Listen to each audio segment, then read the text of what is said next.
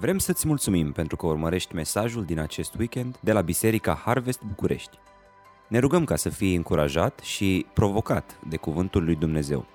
Poți afla mai multe despre noi pe www.harvestbucurești.ro Iată mesajul pastorului Adrian Rusnac. Cred că sunt o grămadă de lucruri pe care le putem învăța din această pandemie Întâmplător zilele trecute am dat peste un interviu cu medicul Carolina Radu de la Spitalul de Boli Infecțioase din Hunedoara, care, printre altele, declara următoarele. Interviul este online, îl puteți găsi, merită citit. Acest medic spunea, printre altele, sunt medic primar de boli infecțioase de peste 32 de ani. Dar mă tem. Și eu și colegii, mei, și colegii mei. Pentru că nu am fost pregătiți pentru așa ceva. Necunoștința a dat naștere unei estimări nerealiste privind infecția cu noul coronavirus. Și iată că lucrurile stau total diferit. Nu am fost pregătiți pentru că pentru aceste forme de manifestare dramatice, nimeni nu s-a confruntat cu așa ceva până acum și ne temem cu toții. Mai ales că este extrem de mare contagiozitatea. Dragilor, observați cuvintele doar dintr-un mic uh, citat, dintr-un mic uh, paragraf al acestui interviu. Nu am fost pregătiți și nu am știut. Lipsa de informare sau chiar ignorarea informației poate să aibă consecințe drastice și poate că exemplul cel mai concludent aici, în perioada noastră, este Italia. Peste 200.000 de infectați și peste 25.000 de decese. Cei mai mulți specialiști sunt de părere că nu se ajungea în această situație atât de drastică dacă guvernul italian nu ar fi ignorat avertizările oferite de specialiștii italieni în medicină și în domeniu. Dacă s-ar fi informat mai bine, dacă s-ar fi informat mai devreme, dacă ar fi acționat în baza acestor informații, lucrurile ar fi stat diferit. Dragilor, asta ne învață ceva. Ne învață că este foarte important să fim bine informați în domeniile cu care noi lucrăm. Și ascultă, același lucru este valabil și când vorbim de lumea spirituală. Dacă nu ai parte de o bună informare, atunci te privezi de șansa de a acționa la timp, poate de oportunitățile care îți stau la dispoziție înaintea ta sau poate chiar de adevărurile acelea care te pot binecuvânta pe tine, familia ta și biserica din care faci parte. Nu la întâmplare, în pasajul în care ne vom uita în dimineața aceasta, Pavel, Apostolul Pavel, merge până într-acolo încât spune următoarele, fraților, nu vreau să fiți în necunoștință. Altfel spus, nu vreau să nu fiți informați cu privire la un lucru pe care aș vrea să-l aduc în discuție înaintea voastră. Sau altfel spus, realitatea din biserica voastră este deformată în lipsa unei bune informări. Prin urmare, nu vreau să fiți în necunoștință, vreau să vă ofer acele informații care vă pot binecuvânta, evident, cu privire la darurile spirituale. Și acesta este mesajul de astăzi. În oraș, bine informați despre darurile spirituale. Continuăm seria noastră de mesaje din 1 Corinteni cu o nouă secțiune în care Pavel vorbește despre daruri spirituale. Asta înseamnă că de aici înainte, cinci duminici la rând, vom vorbi despre daruri spirituale. Și aș vrea să vă întreb, sunteți entuziasmați? Nu prea se aude, nu știu. Ok, eu sunt. Sper că și voi. Totuși, haideți să fim sinceri. Avem o problemă. Problema este că suntem în oraș. Acest subiect al darurilor spirituale se află pe contrasensul orașului. Minuni, vindecări, profeții, descoperiri sau o înțelepciune spirituală? Auzi, o credință care mută munții? Nu, n-are cum. Poate că în antichitate, poate în perioada bisericii primare, în secolul I, da, domne, poate atunci, poate că atunci conceptele acestea mergeau. Dar astăzi, manifestări de ordin metafizic nu sunt chiar așa la modă în oraș. Ori asta am ridicat mingea la filou ca să lovesc ideea centrală a acestui mesaj și dacă ți notițe, sper că o faci, notează-ți asta. O bună informare cu privire la darurile spirituale nu începe cu o dezbatere despre prezența sau absența lor, ci cu înțelegerea scopului inițial pentru care au fost aceste daruri spirituale oferite.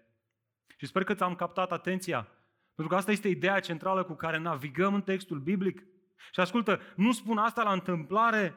Astăzi, cea mai vocală întrebare în relație cu darurile spirituale nu este ce scop au avut acestea, ce scop au acestea, ci mai sunt ele astăzi prezente? Se mai manifestă ele astăzi? Mai sunt astăzi disponibile darurile spirituale sau nu? Asta este întrebarea care răsună imediat ce rostești expresia daruri spirituale. De ce? Pentru că atunci când ne uităm în jurul nostru, într-un mod onest și sincer, suntem tentați să afirmăm că nu prea le vedem manifestându-se. De fapt, poate că poți spune, frate, am și uitat ultima dată când am auzit un predicator sau un pastor sau un mesaj pe tema darurilor spirituale. Dar vedeți, dragilor, ce extraordinar, um, ce șansă avem prin faptul că studiem Scriptura la rând, că nu sărim pe unde ne place nouă. De ce? Pentru că Scriptura ne poartă prin toate subiectele ei. Nu le putem tăia din Scriptură, nu le putem evita, ci trebuie să intrăm în fiecare dintre ele. Și asta este, pe cât de importantă este întrebarea pe care am ridicat-o, ea este importantă. Oare mai sunt astăzi darurile spirituale valabile și disponibile pentru biserica locală? O întrebare la care ne vom uita și noi, în special când vom ajunge în capitolul 13. Astăzi, haideți să începem cu începutul. Haideți să începem cu ce începe Pavel, nu cu ce vrem noi. Haideți să începem cu scopul pentru care darurile spirituale au fost oferite comunității creștine. Și știu că ai o grămadă de întrebări atunci când vine vorba despre darurile spirituale. Auzi, lasă-le puțin deoparte și puneți această întrebare esențială. Dom'le, care sunt scopurile care este scopul pe care Dumnezeu, scopul din spatele oferirii darurilor spirituale de către Dumnezeu? Ca să aflăm ce facem, ne uităm în Scriptură. Așa că haideți să deschidem împreună. Dacă ești împreună cu noi și vizitezi biserica noastră în dimineața aceasta, țin să spun asta. M-aș ruga lui Dumnezeu ca fiecare mădular din bisericile din care fac parte să facă, să fie la închinare cu biserica lui. Dacă n-ai o biserică și ne vizitezi astăzi, ne bucurăm că ești cu noi, dar dacă biserica ta se adună astăzi la închinare, ar fi bine pentru tine să fii împreună cu biserica ta. Însă ne bucurăm că ești cu noi și am vrea să știi că dacă uh, deschizi Scriptura, vom citi în dimineața aceasta 1 Corinteni, capitolul 15, 12, uh, în varianta noua traducere. Haideți să ascultăm cuvântul lui Dumnezeu. De la versetul 1 până la versetul 11, cu privire la darurile duhovnicești, fraților, nu vreau să fiți în necunoștință. Voi știți că atunci când erați păgâni, erați ademeniți și conduși de idolii cei muți. De aceea vreau să înțelegeți că nimeni care vorbește prin Duhul lui Dumnezeu nu spune Isus să fie blestemat și de asemenea nimeni nu poate să spună Isus este Domn decât prin Duhul Sfânt. Există o diversitate de daruri, dar este același Duh. Există o diversitate de posibilități de slujire, dar este același Domn. Există de asemenea o diversitate de lucrări, dar este același Dumnezeu, Cel care face ca toate acestea să lucreze în fiecare. Prezența Duhului este făcută cunoscută fiecăruia pentru binele tuturor. Unuia este dat prin Duhul un cuvânt de înțelepciune, altuia un cuvânt de cunoaștere potrivit cu același Duh, altuia credința prin același Duh, altuia darul de vindecare prin același singur Duh, altuia înfăptuirea de minuni, altuia profeția, altuia discernerea duhurilor, altuia felurite limbi, altuia interpretarea limbilor. Toate acestea sunt făcute de unul și același Duh care dă fiecăruia în parte așa cum vrea. Până aici cuvântul Domnului dimineața asta. Amin. Haideți să ascult, haideți să, haideți să ne rugăm așa cum stăm. Tată, vin înaintea ta în dimineața aceasta și îți mulțumesc pentru cuvântul tău, îți mulțumesc, Doamne, că ai așa de multe să ne spui prin el. De aceea mă rog ca um, să ne vorbești la fiecare în parte.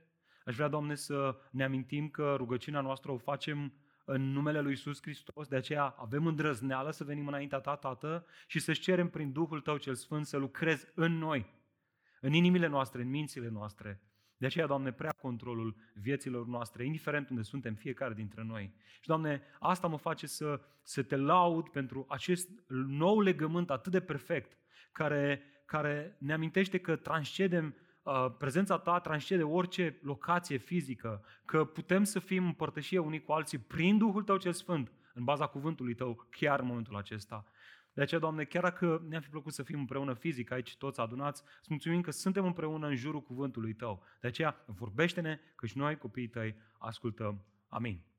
Dragilor, asta este întrebarea cu care navigăm în text. Care este scopul biblic al darurilor spirituale? E bine, când mă uit în acest text, văd cel puțin trei răspunsuri. Mai întâi, acesta. Să mărturisească domnia lui Isus.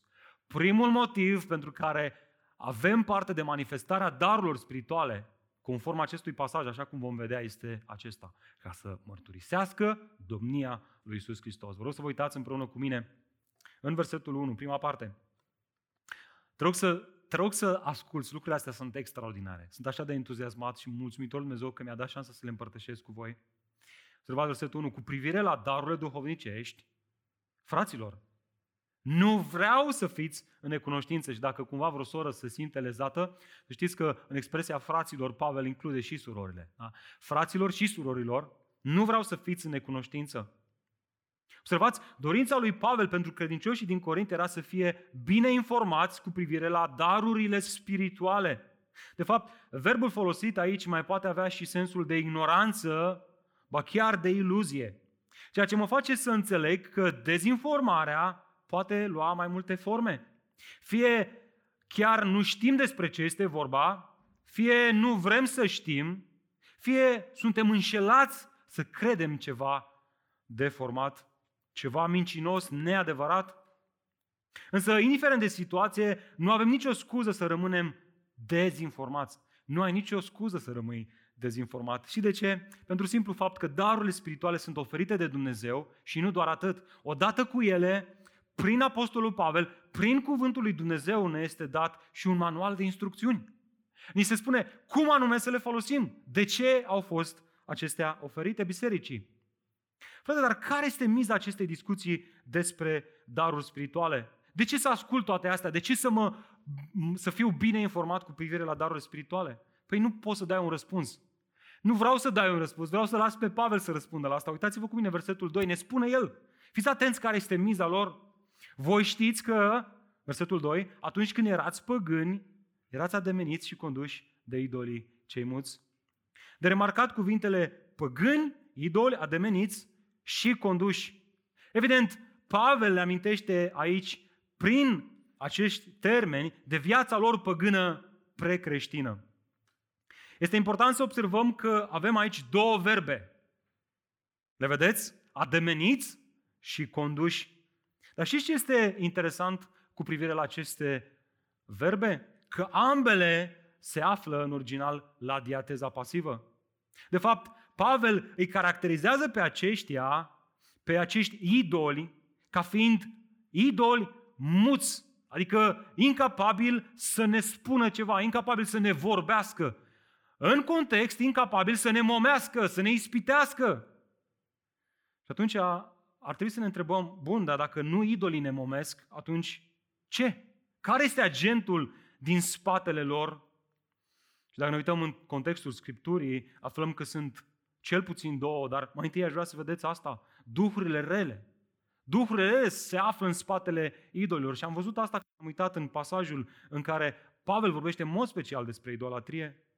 De fapt, o traducere mai potrivită ar fi, voi știți că atunci când erați păgâni, erați conduși departe, fiind ademeniți, înspre idolii muți. De cine?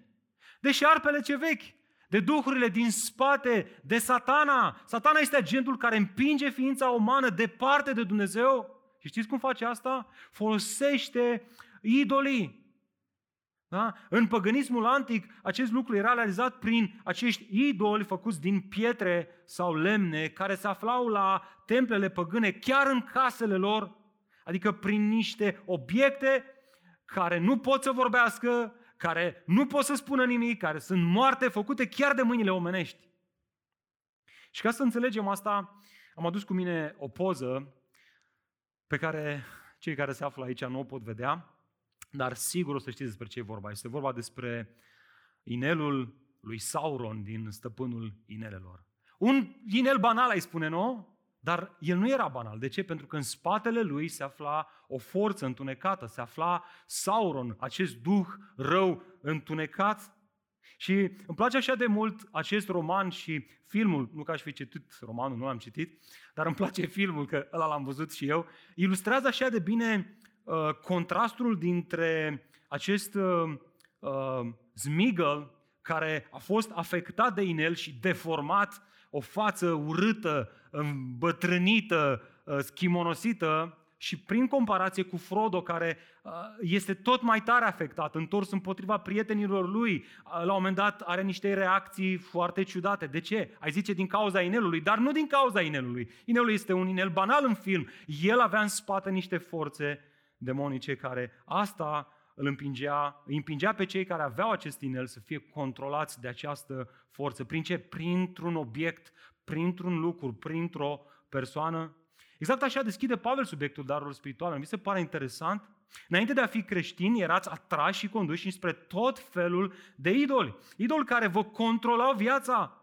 Ba mai mult, vă deformau viața, așa cum îl vedem pe Golum, pe Smigel, deformat ori asta ar trebui să ne facă să ne întrebăm, ok, dar bun, cum au scăpat cei din Corint de acești idoli? Categoric, nu așa cum propune romanul Stăpânul Inelelor. Dragilor, soluția nu este să formăm o frăție a inelului formată din oameni curajoși, cu, uh, cu anumite abilități uh, deosebite, ca să, ca să distrugem inelul, ca să distrugem idolul cu care ne confruntăm, ca să, dacă vorbim despre anumiți idoli contemporanți, să distrugem puterea, ă, să distrugem confortul, tehnologia, cariera, controlul, dorința de acceptare, pofta sexuală, frica sau banii. Nu asta este soluția, să distrugem acești idoli. Pentru că mereu va fi un alt idol disponibil acolo pentru noi care să ne ispitească. Dar care este soluția? Cum pot scăpa de acești idoli? Cum au scăpat cei din Corint? Dragilor, observați aici răspunsul în versetul 3, îl dă Pavel. De aceea vreau să înțelegeți că nimeni care vorbește prin Duhul lui Dumnezeu nu spune Iisus să fie blestemat și de asemenea nimeni nu poate să spună Iisus este Domn decât prin Duhul Sfânt. Observați legătura strânsă dintre versetul 2 și versetul 3. Ea este exprimată prin conjuncția aceasta. De aceea, Ceea ce voia Pavel să înțeleagă orice creștin este că lupta spirituală nu se dă pe tărâmul fizic, cu carnea și sângele, cu acești idoli făcuți de mâini omenești, ci cu altceva, cu duhurile rele din spatele acestor idoli. Iar singura soluție ca să câștigi lupta aceasta este să mărturisești domnia lui Iisus Hristos prin Duhul Sfânt peste viața ta. Și ca să comunici acest adevăr, Pavel oferă două exemple aflate în opoziție totală. Cineva care îl blesteamă pe Iisus, adică care îl respinge care evident nu o face prin Duhul Sfânt, iar pe de altă parte cineva care mărturisește domnia lui Hristos, dar care, făcând asta, el dovedește, mărturisește că Duhul Sfânt a lucrat în viața lui, l-a convins. Și asta este cum putem să scăpăm de idoli, fie de acești idoli contemporani cu care astăzi ne confruntăm noi. Dați-vă în text. Doar prin Duhul Sfânt. Asta vrea să spună Pavel aici. Asta este inima lui, asta este intenția lui. Vrea să ne comunice la fiecare în parte că da, sunt idoli în viețile noastre care ne momesc, iar în spatele lor se află două surse, două presiuni. Mai, este, mai întâi vedem presiunea asta care vine din partea lui satana, care are deja experiență de câțiva mii de ani, știe cum să ne momească, știe cum să-i folosească, știe cum să ne atragă prin ei. Și pe de altă parte, mai este ceva aici, este realitatea ființei noastre umane, decăzute, păcatul nostru. Noi suntem momiți și ispitiți atunci când suntem atrați în, atrași în poftele noastre. Altfel spus, satana știe cu ce mă confrunt eu, Adi Ruznac, și el împinge înspre mine tot, tot, tot felul de idol care știe el că îmi dă mie de furcă, poate, poate mă va controla și mă va, mă va mânca și pe mine. Care este lecția? Care este lecția ce vrea să ne spună Pavel? Notează-ți. Mărturisirea care stăpâna lui Hristos nu este produsul intuiției sau a voinței umane, ci ci activitatea supranaturală a Duhului Sfânt. Dragul meu, observ cât de importantă este lucrarea Duhului Sfânt în nou legământ? Pavel vrea să informeze pe credincioși. Vrea să le zică, băi băieți, darurile spirituale nu sunt despre niște experiențe supranaturale. Miza este mult mai mare. Sunt idoli în viața uh, celor necredincioși, așa cum au fost idoli și în viața celor credincioși care nu pot fi distruși prin puterea lor niciodată, indiferent cât de mult s-ar chinui, ci doar prin Duhul Sfânt. Iată de ce avem nevoie de daruri spirituale. Dragilor, omul are o problemă, iar problema noastră este natura noastră păcătoasă. Singurul mod prin care putem să cucerim această natură păcătoasă este să declarăm, să proclamăm domnia lui Iisus Hristos peste viața noastră.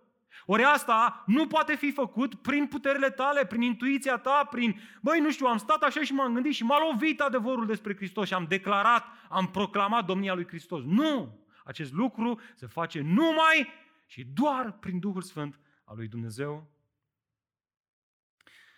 Dați-mi voie să spun asta. Vă mărturisesc că mi se face rău atunci când aud pe cineva spunând despre altcineva. Frate, trebuie neapărat să asculți profetul acesta, predicatul acesta, să vezi ce ungere are, să vezi ce putere are, să vezi ce descoperire adânci face și ce miracole face. Dom'le, când vorbește el, păi și pietrele se pocăiesc. Mă mărturisesc că îmi vine să vomit când aud așa ceva. Pentru că o manifestare autentică a Duhului Sfânt, prin darurile spirituale, nu va înălța niciodată omul și din potrivă îl va smeri și îl va înălța pe Iisus Hristos, va proclama domnia lui Iisus Hristos. A spus-o Iisus Hristos atât de clar. Însă când va veni El, Duhul adevărului, ascultați, vă va călăuzi în tot adevărul. Căci El nu va vorbi de la sine, ci va vorbi tot ceea ce va auzi și va anunța lucrurile ce urmează să vină. El mă va proslăvi pe mine, pentru că va lua din ce este al meu și va face, vă va face cunoscut. Dragilor, Până și cea mai importantă aplică, cea mai, cea mai prima și cea mai importantă aplicație este asta. Orice discuție sănătoasă despre Duhul Sfânt trebuie neapărat să înceapă cu o dorință care nu poate fi oprit, care nu poate fi stinsă, ca Iisus Hristos să fie înălțat. De aici începem.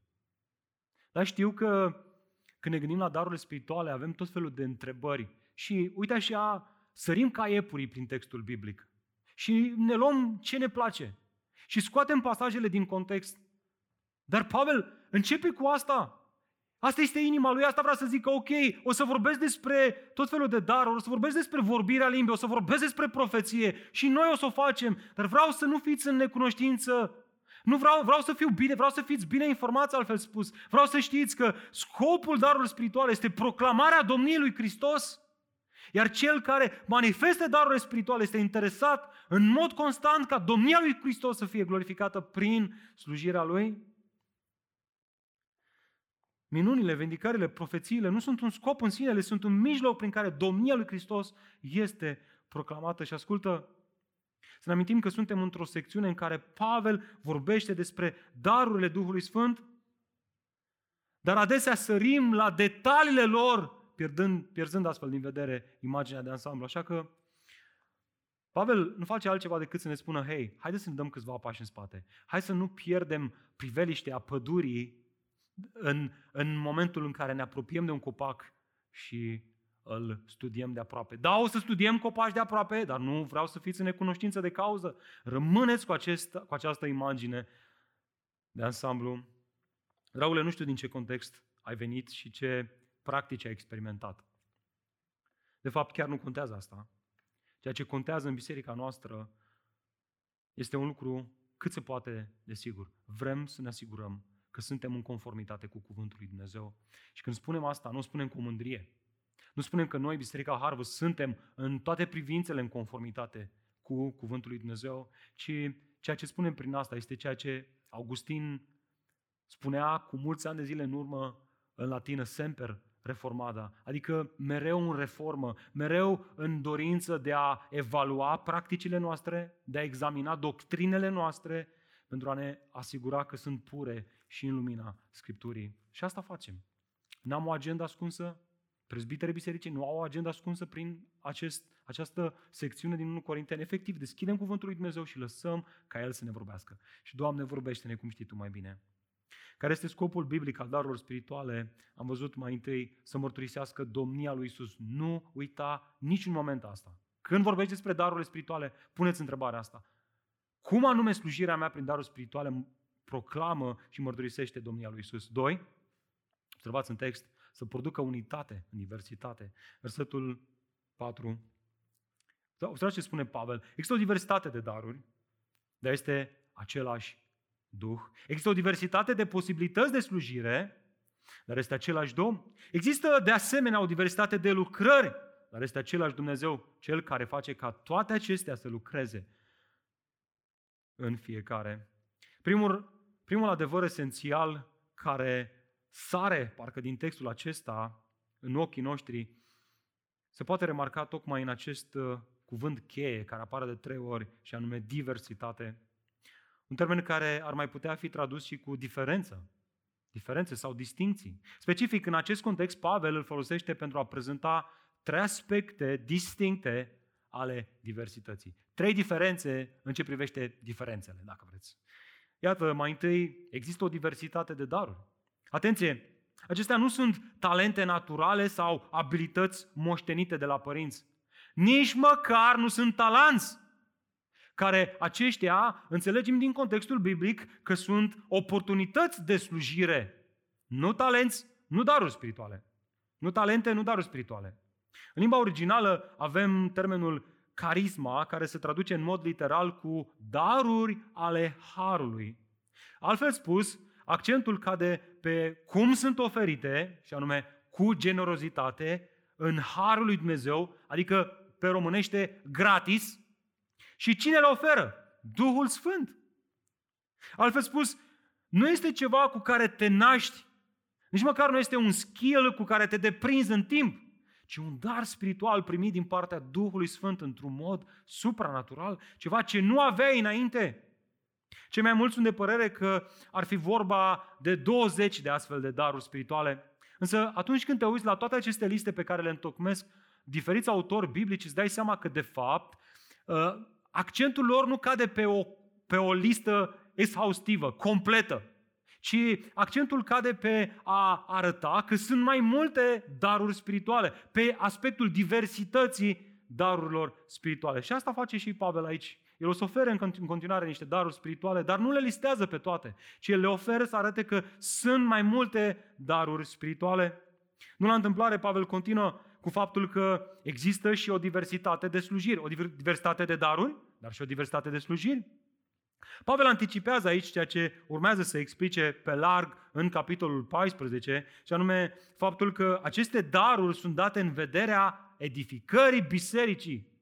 Unele sunt potrivite pentru o slujire, altele pentru o altă slujire. Spre exemplu, darul de învățare și păstorire sunt potrivite pentru slujirea unui prezbiter, a unui păstor, a unuia care poartă de grijă oilor. Poate că este potrivit pentru un lider de grup mic. Ei, ei sunt cei care sunt abilitați de Dumnezeu într-un mod supranatural ca să poată să slujească biserica lui Hristos, copiii lui Dumnezeu. De asemenea, spre exemplu, uh, darul de slujire este mai potrivit, poate, cel practic, într-o slujire de diaconie. Și termenul original, de fapt, acolo este de administrație, administrativ. Ideea însă este asta, nu, sluj, nu slujești toți în același domeniu de slujire. Asta este ceea ce vrea să înțelegem uh, Pavel aici. Fiecare slujește acolo unde a fost abilitat de Duhul Sfânt. Dar observați, nu la întâmplare, mai există și o diversitate de lucrări. Există o diversitate de daruri spirituale, de posibilități de slujire și mai apoi există o diversitate de lucrări. Termenul folosit aici mai poate fi tradus și cu activități sau chiar operațiuni. Are în vedere activitatea efectivă. Altfel spus, accentul nu cade pe dar sau domeniul de slujire în aspectul acesta, ci pe slujirea în sine. E ca și cum ai spune, darul meu spiritual este de încurajare, slujirea mea se desfășoară în, eu știu, lucrarea de ospitalitate, asta este lucrarea în care sunt implicat, slujirea în care sunt implicat, iar lucrarea mea efectivă este să primesc oamenii cu dragoste, așa cum Hristos m-a primit pe mine. Și putem să luăm exemplul acesta în orice alte, orice alt aspect. Pe exemplu, poți să spui, că o văd aici pe Adina în, în fața mea, am darul de învățare, să învăț copiii în școala duminicală, lucrarea mea este lucrarea de copii, iar darul meu este să le spun Evanghelia copiilor pe înțelesul lor. Și asta este ceva ce fiecare dintre noi ar trebui să putem identifica, aceste trei aspecte diferite.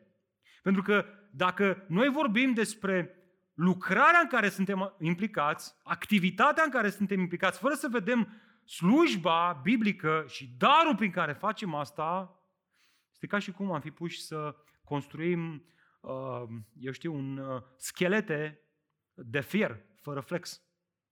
Și fără un bonfire, fără instrumente de lucru, care sunt, de fapt, darurile spirituale Păi frate, ascultând toate astea, îmi dau seama, biserica e un pic ca împărțită, nu? Adică diferite daruri, diferite slujiri, diferite lucrări, fiecare așa. Parcă erați uniți, așa se spunea la biserică. E bine, tocmai acesta este motivul pentru care al doilea adevăr esențial în aceste versete, care reiese din aceste trei versete, este expresia cheie același. Apare de trei ori aici, de mult mai multe ori în următoarele versete. Altfel spus, în ciuda diversității darurilor, slujirilor și lucrărilor, există ceva ce coagulează și unește totul împreună. Și știți ce? Ne spune Pavel aici și îmi place așa de mult. Am fost uimit să văd, uitați-vă cu mine, același Duh, același Domn și același Dumnezeu. Wow! Vezi asta cu mine? Vezi ce văd și eu? Unitatea bisericii este dată de unitatea Trinității, Dumnezeirii. Duhul Fiul și Tatăl concrează în biserica locală unitate în ciuda diversității. Asta este lecția. Lucrarea bisericii locale nu este caracterizată de o unitate în conformism. Toată lumea să arate la fel, ci de o unitate în ciuda diversității.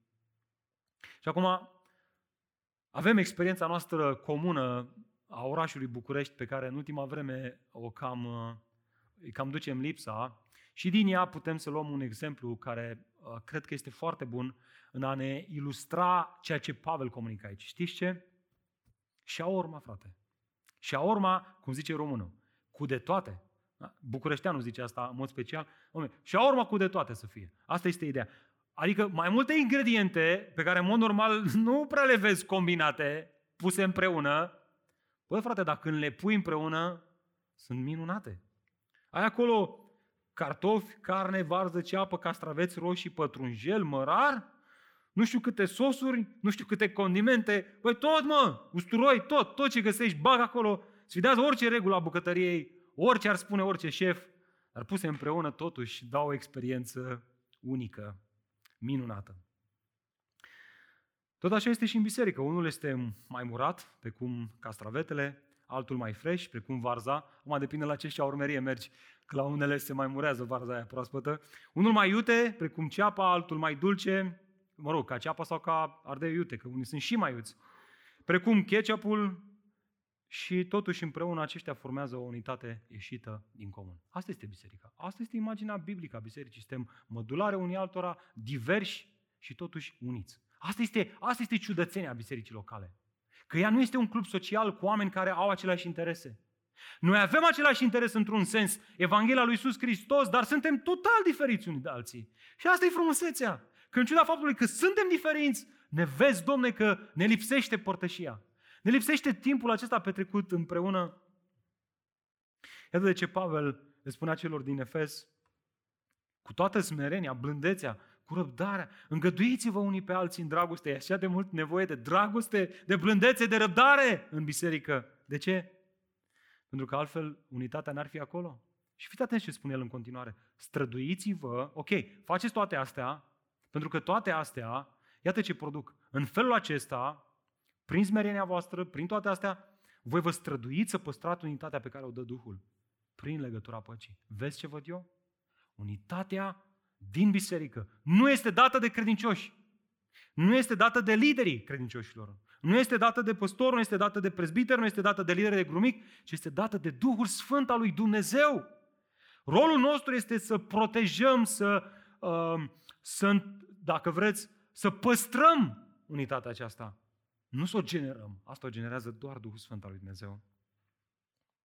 Dragilor, trebuie să observăm că unitatea dintre noi nu este dată de o uniformizare a slujirilor și a slujitorilor și a modului în care slujim, ci de Duhul Sfânt, în ciuda diversității și diferențelor dintre noi.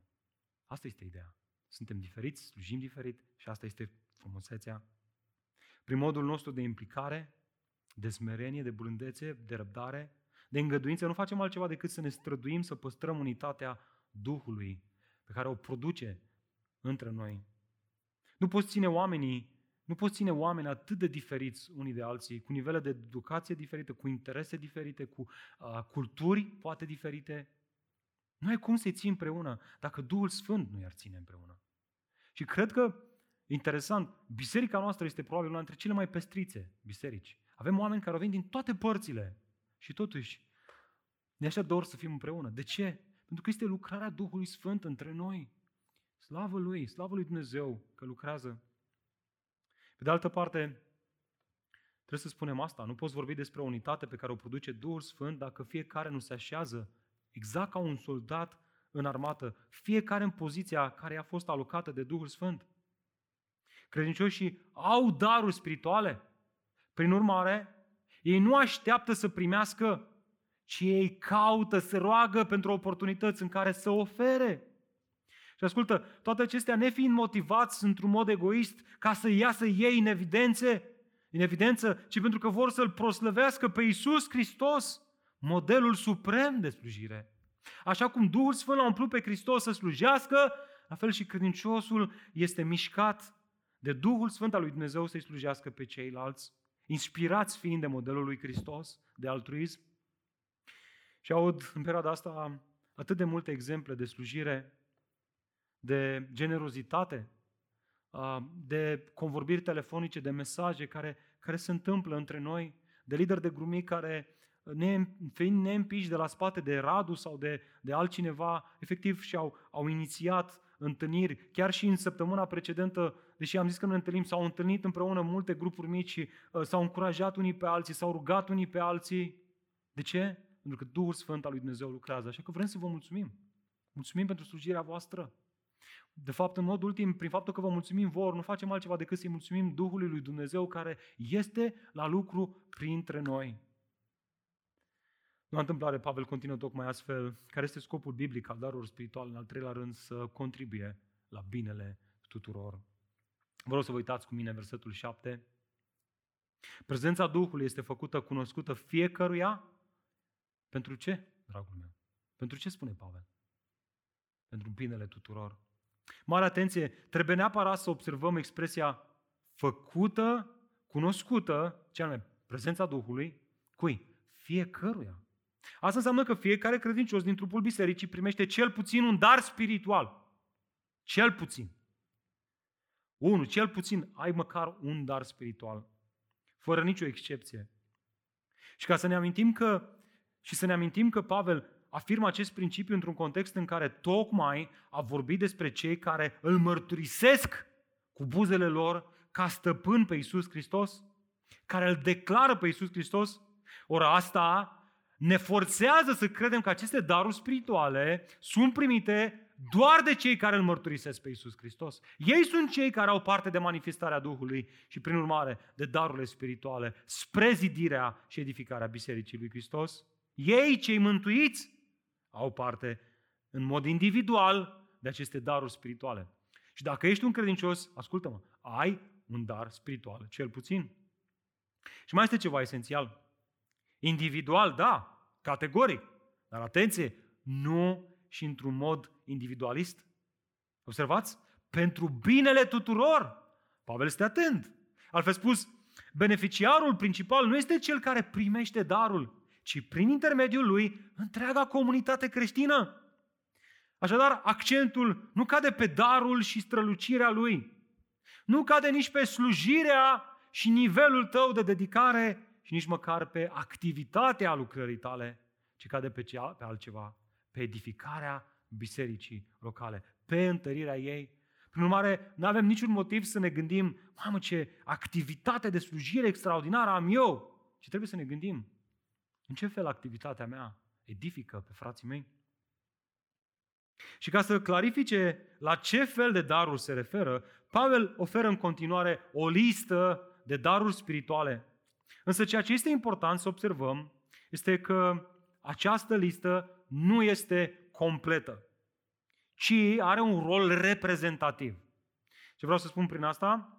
Adică are menirea să ilustreze genul de daruri diverse, spirituale, care sunt oferite de Duhul Sfânt cu generozitate, în mod gratuit, care nu vin de la oameni și care sunt date bisericii locale. La modul, măi, corintenilor, sunt niște daruri care se manifestă printre noi în perioada, între voi în perioada asta și aș vrea să le identificați. Astea nu vin de la voi, ci vin de la Duhul Sfânt al lui Dumnezeu.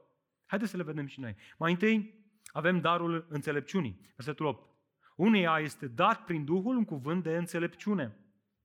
Contextul cărții 1 Corinteni ne forțează să încărcăm de semnificație acest dar spiritual din întreaga carte, din întreaga epistolă.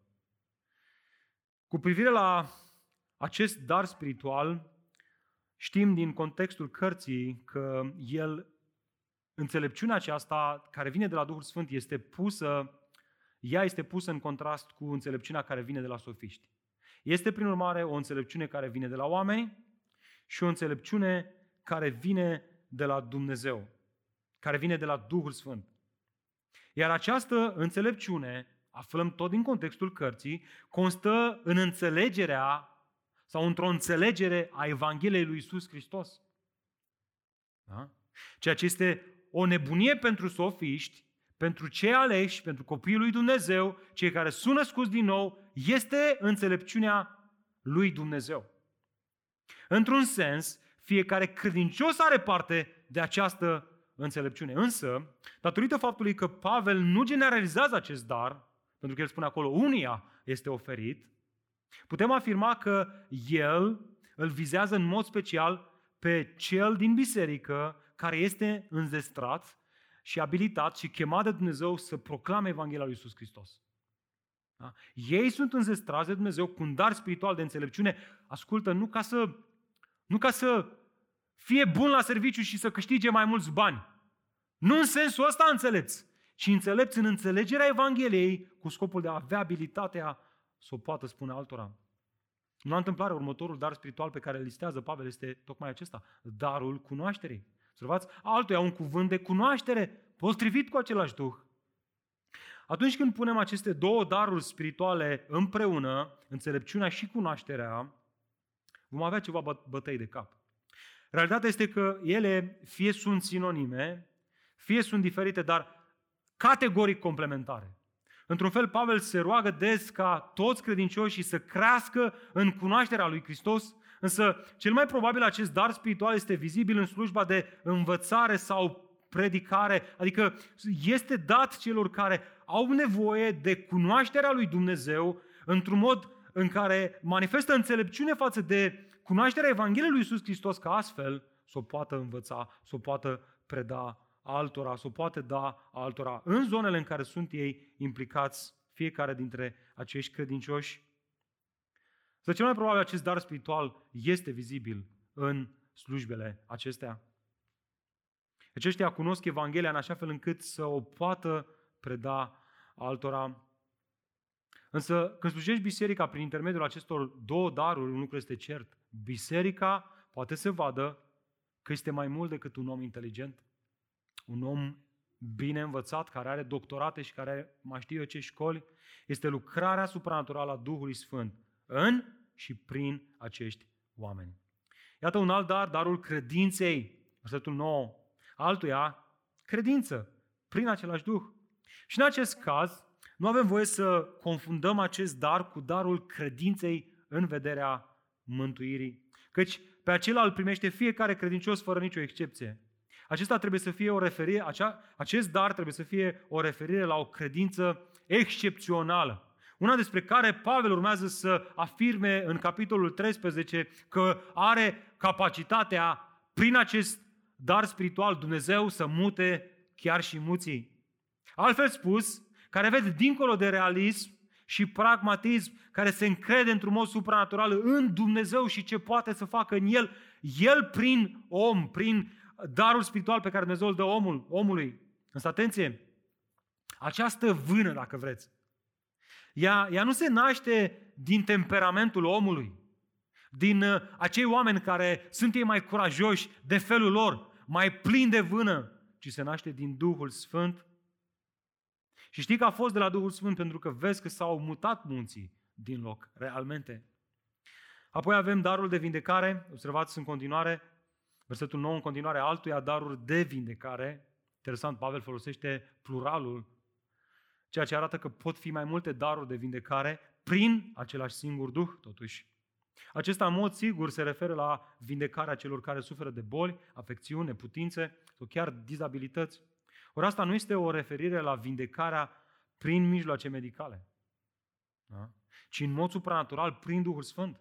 Nu poți să spui cineva care a fost la spital, s-a operat și să spui a fost vindecat. Poți să spui că a fost o minune, da, dar nu poți să spui că a fost vindecat. Vindecarea de care vorbește Pavel aici se realizează prin darul de vindecare, prin darurile de vindecare și au în vedere o lucrare care nu se întâmplă în contextul medicinei. Și avem în Scriptură suficient de, exemple, de exemple în acest sens. Mai apoi, mai apoi avem darul minunilor. Versetul 10. Altuia înfăptuirea de minuni. Evident, Pavel face o distinție între vindecări și minuni. Într-un sens am putea spune că și o vindecare realizată prin Duhul Sfânt este o minune, dar Pavel ține acest dar separat. Și mai probabil aceasta este o referire la anumite activități supranaturale, precum exorcizarea, liniștirea unei furtuni, învierea din morți și așa mai departe. Și aici avem o grămadă de exemple în Noul Testament. Mai apoi avem darul, darul discernerii. Observați în continuare versetul 10. Altuia discernerea duhurilor. Acesta are în vedere capacitatea de a discerne între ce este adevărat și ce este fals. Evident, nu în privința doctrinei neapărat, ci cu privire la duhurile spirituale din spatele unor indivizi. Ei sunt înzestrați de Dumnezeu să vadă dincolo, dincolo de aparențe. Și apoi avem un grup de trei daruri care sunt strâns legate. Iată, darul profeției, altuia profeția, darul vorbirii în limbi, altuia felurite limbi și darul interpretării limbilor, altuia interpretarea limbilor. Și s-ar putea pe unii dintre voi să vă dezamăgesc în acest moment, spunându-vă că nu intrăm în a discuta acest grup de daruri spirituale. Pavel doar enumără aceste daruri spirituale aici, deoarece urmează să le, ia, să le reia pe larg în capitolul 14 pentru a le discuta în detaliu. Tot atunci o vom face și noi, pentru că dacă o facem acum, este foarte complicat, E nevoie de un timp specific alocat pentru aceste daruri spirituale. Asta face Pavel, asta vom face și noi. Și că în loc să spunem lucruri care s-ar putea să ne facă să greșim mai târziu, lăsăm ca textul biblic să ne explice care e treaba cu aceste daruri spirituale în capitolul 14. Însă, aș vrea să ne reamintim că scopul lui Pavel nu a fost să ofere o listă completă de daruri spirituale. El nu vrea să ne pierdem în detalii, ci să ne oferă o listă reprezentativă care are scopul să ilustreze diversitatea lor și faptul că omul nu poate face prin puterile lui toate acestea. Iar următorul verset validează tocmai această interpretare. Iată, versetul 11. Toate acestea sunt făcute de, ascultă, unul și același Duh care dă fiecăruia în parte așa cum vrea. De fapt, acest verset răspunde la două întrebări. Mai întâi, Doamne, cine le oferă? Cine oferă darul astea spirituale? Evident, unul și același Duh. Altfel spus, cu toate că sunt diferite între ele, toate acestea își au originea doar în a treia persoană a Trinității, și anume în Duhul Sfânt. Ele vin de la Duhul Sfânt. Și apoi, a doua întrebare este, ok, dar cum le oferă? Vedeți cât de clar este textul? Nu spune cât se poate de clar. Așa cum vrea Duhul. Da? Așa cum un copil câteodată se mai enervează și spune, fac cum vreau eu. E, poate că este deplasată ilustrația, dar ați prins ideea. Duhul spune, așa cum vrea Duhul Sfânt. Pavel spune, Duhul Sfânt prin Pavel ne spune asta. Așa cum vrea Duhul Sfânt. Duhul Sfânt oferă daruri după cum voiește El, nu după cum vrem noi. Ori asta mă face să spun că nu discutăm despre un credincios care se așează pe canapea, așa cum stați voi probabil acum, și vă gândiți, aha, sunt nouă darul spiritual, de care îmi place, pe care îl vreau. Bă, cred că îmi place ăsta, darul uh, discenerilor duhurilor, că ăsta e mai așa, nu știu, aș putea să stau pe canapea și mă uit așa și zic, a, tu, ai, tu, sigur ai o intenție greșită, sigur e un duh în spatele tău. Nu asta spune Pavel aici. Nu asta spune Pavel aici. Darurile acestea sunt date de Dumnezeu prin Duhul Sfânt, așa cum vroiește Duhul lui Dumnezeu. Nu ai posibilitatea să alegi tu. Dar frate, dar nu spune Pavel, nu ne îndeamnă el să ne rugăm pentru cele mai bune daruri spirituale? Ba da! Dar cui spune? Unei biserici, nu ție. Bisericii din Corint, la, la modul plenar, voi ca și biserică căutați cele mai bune daruri. Așa cum noi, Biserica Harvest, trebuie să căutăm cele mai bune daruri spirituale. Dar cum le va da? Dumnezeu știe, prin Duhul Său, e decizia Lui, e treaba Lui. Eu m-aș bucura ca El să dea cele mai bune daruri în biserica noastră, pentru că biserica este edificată. Despre asta este vorba. Asta este miza. Edificarea bisericii, nu cine le primește. Uite, așa intrăm în detalii individuale ale fiecărui dar spiritual și uităm umbrela sub care se așează această listă. Uitați-vă din nou în versetul 7. Haideți să nu uităm, prezența Duhului este făcută, cunoscută fiecăruia pentru binele tuturor. Iată așadar și ultima lecție. Darurile spirituale sunt cele mai inconfortabile daruri pe care le poate primi cineva în lumea aceasta. De ce? Pentru că ele nu sunt pentru noi, ele nu sunt pentru tine, ci pentru alții, ci pentru edificarea celor din jurul nostru. Și cea mai bună ilustrație care mi-a venit în minte aici este o ilustrație din experiența copilăriei mele, când uh, se apropia ziua de naștere a mamei noastre, uh, sora Stella, tanti Stella, bunii Stella, mai nou, uh, și ne gândeam, ok, ce să-i facem cadou? Și de cele mai multe ori ne gândeam, ok, dar ce îi place ei cel, cel mai mult și cel mai mult? Păi să gătească. Asta e bucuria ei, satisfacția ei cea mai mare. Și adesea ne gândeam, punem o, o, o unealtă din asta de bucătărie, o cractiță minunată, o ceva. Și cumpăram acel lucru și îl ofeream în dar. Vreau să vă întreb, ce credeți? Mama gătea în cratița aia minunată o mâncare specială și după aia s-a așezat la masă și punea în farfurie, se uita la noi și zicea, băieți, uitați-vă la mine, am acum am primit în dar o cratiță și mă bucur de ea. Nu, niciodată. Niciodată. Știți ce făcea? Tot ea gătea, slujea, pregătea în cratița minunată sau ce am cumpărat noi acolo și apoi ne punea pe masă și adesea rămânea ea nemâncată. Și ne slujea pe noi. Și vedeți, știți de ce, știți de ce am oferit această ilustrație? Pentru că este cât se poate de relevantă. Fiecare am avut cel puțin pe cineva care ne-a slujit cu bucurie atunci când a gătit mâncarea. Și asta este o imagine a darurilor spirituale. Ele sunt oferite ca prin ele să gătim o mâncare pe care să o oferim celor din jurul nostru, din comunitatea în care ne-a așezat Dumnezeu, spre edificarea lor. Și mai am o ilustrație aici, care cred că este concludentă. Este, dacă vreți, așa cum a fost toată sala aceasta amenajată atât de frumos, vreau să vă întreb, ce ar fi fost dacă băieții care au lucrat aici ar fi făcut totul cu mâinile lor, fără să folosească nici o unealtă. Sunt convins că nici acum n-am fi fost gata cu sala asta. Încă am mai fi dat cu glet și cu lavabil, cu, nu, știu, nu știu cum am fi făcut cu lavabilul, să-l dăm pe pereți. Poate l-am fi luat în gură și l-am fi suflat pe pereți, nu știu, nu-mi dau seama. Am tot stat și m-am gândit. Uh, și știți de ce dau ilustrația asta? Pentru că vreau să spun ceva prin ea. Adesea, Biserica lui Hristos contemporană a luat darurile spirituale, le-a băgat într-o debara, le-a închis bine și încercăm să facem lucrare, fără daruri spirituale. Și de-aia ne mișcăm așa de greu. Nu pentru că nu avem tehnologie, nu pentru că ni se întrerupe live-urile, nu. Ci pentru că nu manifestăm darurile spirituale așa cum ni le-a dat Dumnezeu, pentru că nu le înflăcărăm. Unii se gândesc ei, bă, mi-e frică să slujesc. Dacă o să fiu acuzat de mândrie, dacă o să greșesc față de cineva, dacă nu o să fac ceva bine, dacă chiar nu am darul ăsta spiritual, nu, mai bine nu slujesc, mai bine stau pe canapeaua mea. Iată de ce Apostolul Pavel îi scrie tânărului Timotei. Parcă și văd ca și cum mi-ar scrie mie sau ție, spunându-i, spunându-i astfel.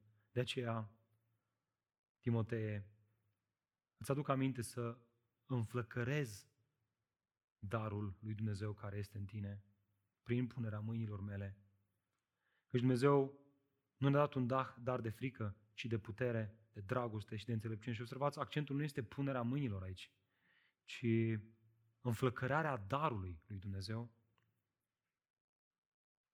Și știți care este consecința înflăcărării? Așadar, să nu-ți fie rușine să mărturisești despre Domnul nostru. Dragilor, observați conexiunea pe care o face Pavel cu consecvență, manifestă darurile spirituale, mărturisește domnia lui Hristos, mărturisește-L pe Domnul. Manifestă darurile spirituale, proslăvește-L pe Iisus Hristos.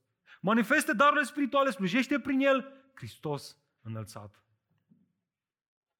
Observi, prin înflăcărarea darului tău spiritual, nu doar că edifici comunitatea creștină, dar în mod ultim mărturisești domnia lui Iisus Hristos, nu te mai gândi la tine.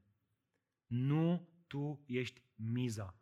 Frica ta, teama ta, neîncrederea ta nu te mai gândi la tine, nu ești tu miza, nu este despre tine, este, este despre înălțarea lui Iisus Hristos, miza manifestării darurilor spirituale și a slujirii unii pe alții prin ele, este înălțarea lui Iisus Hristos, pentru că atunci când cineva te slujește sau slujește prin darurile spirituale, Hristos este proclamat, domnia lui Hristos este proslavat. Efectul? Idolii noștri se topesc. Idolii aceia făcuți de mâini omenești dispar Ă, puterea celui rău, ă, schemele lui mincinoase, ă, șmecheriile lui, atacurile lui sunt stise. În întâmplare, Pavel spune Efeseni, luați scutul credinței ca să, ca să stingeți orice, orice săgeată arzătoare care vine din partea celui rău. Așa că, dragul, aș vrea să te chem la rugăciune în dimineața asta. Nu astăzi doar, ci în fiecare zi, în perioada asta, cât suntem în această secțiune despre daruri spirituale. Roagă-te, fratele meu, roagă-te să ne ajute Dumnezeu să scoatem de la naftalină darurile spirituale și să le punem în slujirea altora, să dăm praful de pe ele, să le înflăcărăm prin Duhul Sfânt al lui Dumnezeu pentru gloria lui Hristos. Să dea Dumnezeu bisericii noastre daruri spirituale noi. Cum vrea El, cele mai bune. Chiar dacă asta, asta poate mă face pe mine adiruznac să mă retrag, Că este un alt dar mai, mai, mai, străl, mai, pe care Dumnezeu îl dă spre gloria lui Hristos, mai vizibil, care rodește mai mult în biserică. Nu e despre mine, ci despre biserica lui Hristos să le dea Dumnezeu cum știe El mai bine spre edificarea noastră. Și apoi roagă-te să ne ajute Dumnezeu să le practicăm în spiritul Scripturii, cuvântului lui Dumnezeu. Asta este rugăciunea noastră din dimineața aceasta, așa că, dragul meu, cuvântul lui Dumnezeu ne învață să ne rugăm Tatălui din ceruri. De ce? Pentru că de la Tatăl din ceruri se coboară, ascultă ce frumos spune cuvântul, orice dar bun și desăvârșit. De-aia venim înaintea Tatălui și ne rugăm Lui, Tată, dar avem o problemă, că suntem păcătoși și păcatul nostru ne separă de acest Dumnezeu Sfânt. Noi suntem nesfinți, El este Sfânt. Dar de ce soluția este Isus Hristos? Să venim în numele Lui Isus Hristos, venim înaintea Tatălui, plin de îndrăzneală și curaj și intrăm în locul cel mai sfânt, în numele Lui Iisus Hristos, dar o facem prin Duhul Sfânt, prin intermediul Duhului Sfânt. De aceea cineva s-ar putea întreba, oare e potrivit să ne rugăm Duhului Sfânt? Să ne rugăm Lui Iisus Hristos? Și cred că răspunsul onest este, Biblia nu spune că ar fi greșit. Avem un exemplu, să ne rugăm Tatălui în numele Lui Iisus Hristos prin Duhul Sfânt. Biblia nu spune că ar fi greșit să facem asta, poate că adesea este chiar potrivit să mulțumim lui Isus Hristos, Iisuse. De fapt, să începem cu Tatăl. Să spunem, Tată din ceruri, îți mulțumesc că l-ai trimis pe Fiul Tău în lume. Îți mulțumesc că ai luat această inițiativă, inițiativa unui nou legământ înainte de crearea lumii. Lumea era în proces de creare și tu deja inițiasei mântuirea, planificasei trimiterea Fiului lui Hristos ca să realizezi o mântuire sigură și fermă. Îți mulțumesc, Tată din ceruri, și apoi să te gândești, Iisuse, îți mulțumesc pentru că ai făcut posibilă mântuirea mea, plătind pentru toate păcatele noastre.